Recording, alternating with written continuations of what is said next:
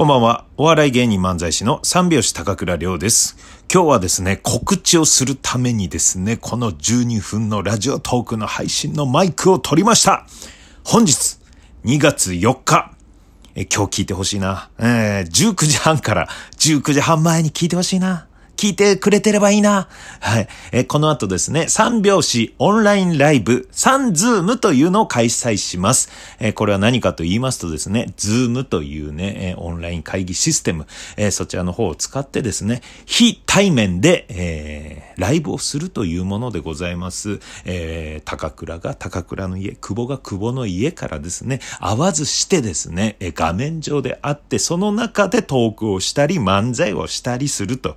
そこれをですね、皆さん、お客さんもその Zoom の中に入ってもらってですね、見て、笑って、で、チャット機能もありますので、コメントして楽しんでいただきたいなという、そういうライブでございます。はい、えー、とですね、今回で3回目になるんですが、1回目、2回目、非常に盛り上がりました。えー手応えありでございます。満足感、えー自他ともにあります。はい。字はね、あるんですけど、たーの方はですね、僕はエゴサーチの鬼なんですけど、見に来てくれた人はまあ、それはね、うん、面白かったと。よかったとね、書いていただいておりました。はい。そしてですね、まだね、見たことないぞと。なんじゃそりゃと。サンズーム？はてなって。うん。サンズームって何ズームって。そういうね、えー 思ってる、いらっしゃる方はですね、ぜひね、見ていただきたいんですが、えどんなことをしたか、過去ね、1回、2回、えーやりました。今回が3回目でございます。えーじゃあ、まずはね、1回目、何をしたかと言いますとですね、1回目、まず新ネタをやりました。はい。新ネタ1本。えーどんなネタかと言いますと、漫才ですね。えー桃太郎をしりとり俳句で毒舌で朗読していくと。とても難しいことをやりました。はい。えーと、まあ、漫才の定番、桃太郎漫才、しりとり漫才、俳句漫才、毒舌漫才というね、その定番を全部ごちゃ混ぜにしようじゃないかと言ってですね、ごちゃ混ぜにしていくというね、えーそういう漫才になっております。結構ね、個人的にもね、これはね、いいネタだったんじゃないかなと思います。そして、えーっと、第2回目の新ネタ漫才はですね、うん、なんとかみたいに言ってんじゃねえよっていうツッコミ結構、えーテレビとかでもよく聞くと思うんですけど、これをですね、久保に、えー必ず言ってもらいたい。うん、今日の漫才はそればっかり言ってもらいたいと。なんとかみたいに言ってんじゃねえよっていうね。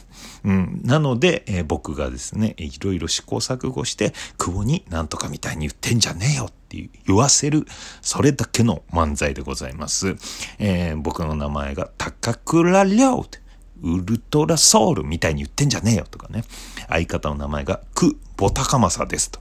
レ・ミゼラブルみたいに言ってんじゃねえよとか。もうそれだけのですね、5分間。うん。えーこれもね、ちょっとね、面白いんでね。えーこれは、えーこれらはですね、見れないですよ。過去、何をやったかっていう話です。で、えー今回の新ネタはですね、うーん、まあ予告ですよ。予告。うん。まあ、皆まで言わない。えー、ちょっとでもヒント出したらですね、うん、ワクワクしてる人がですね、いや、もう、もう、もう、そこも聞きたくない。そういうのも、うん。出た時に知りたい、全部。うん。映画の予告編も見ないで行く人、いるじゃないですか。僕そっちなんですけど。もう、何も知らない状態で見たいっていうね。うん。そういう方もいらっしゃると思うんで、えーそういう方はですね、今から20秒ぐらい、ちょっとだけ喋るんで、耳を塞いでください。はい。今日の新ネタもうできております。僕の中ではね。え僕の中ではっていうか、台本はね。うん。で、それはですね、日々の生活の中で最近ちょっと困っていることがあるんですよ。うん。日々の生活ね、うん。まあ、早寝早起きしてるんですけど、その早寝の時に困っていること、これをですね、えー漫才にしました。果たしてどういう漫才になるのか、乞うご期待ください。さあ、ここまでね、喋ったら、今日の2月4日19時半のサンズーム見たくなってきたんじゃないでしょうか。でもこれでもですよ。まだ、サンズームって何ズーム？ってね、言ってる、思ってる方がいると思うんですよ。サンズームって何ズーム？うん。でもね、思ってる方がいるんですよ。まだね、あの、新ネタやった後にですよ。その後、トークをします。はい。たっぷりとトークをします。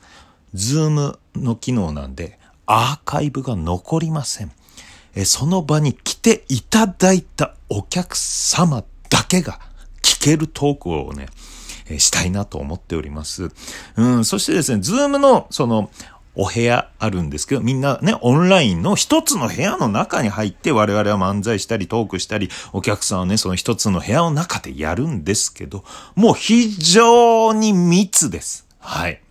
完全に密です。プラス秘密です。はい。秘密の部屋みたいな感じになってるんで、えー、そこに来た人だけが楽しめるようなね、えトークをね、心がけてしたいなと思います。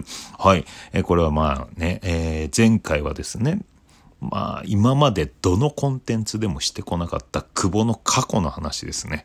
うん。相方久保の九死に一生の話とかね、怪我の話とか。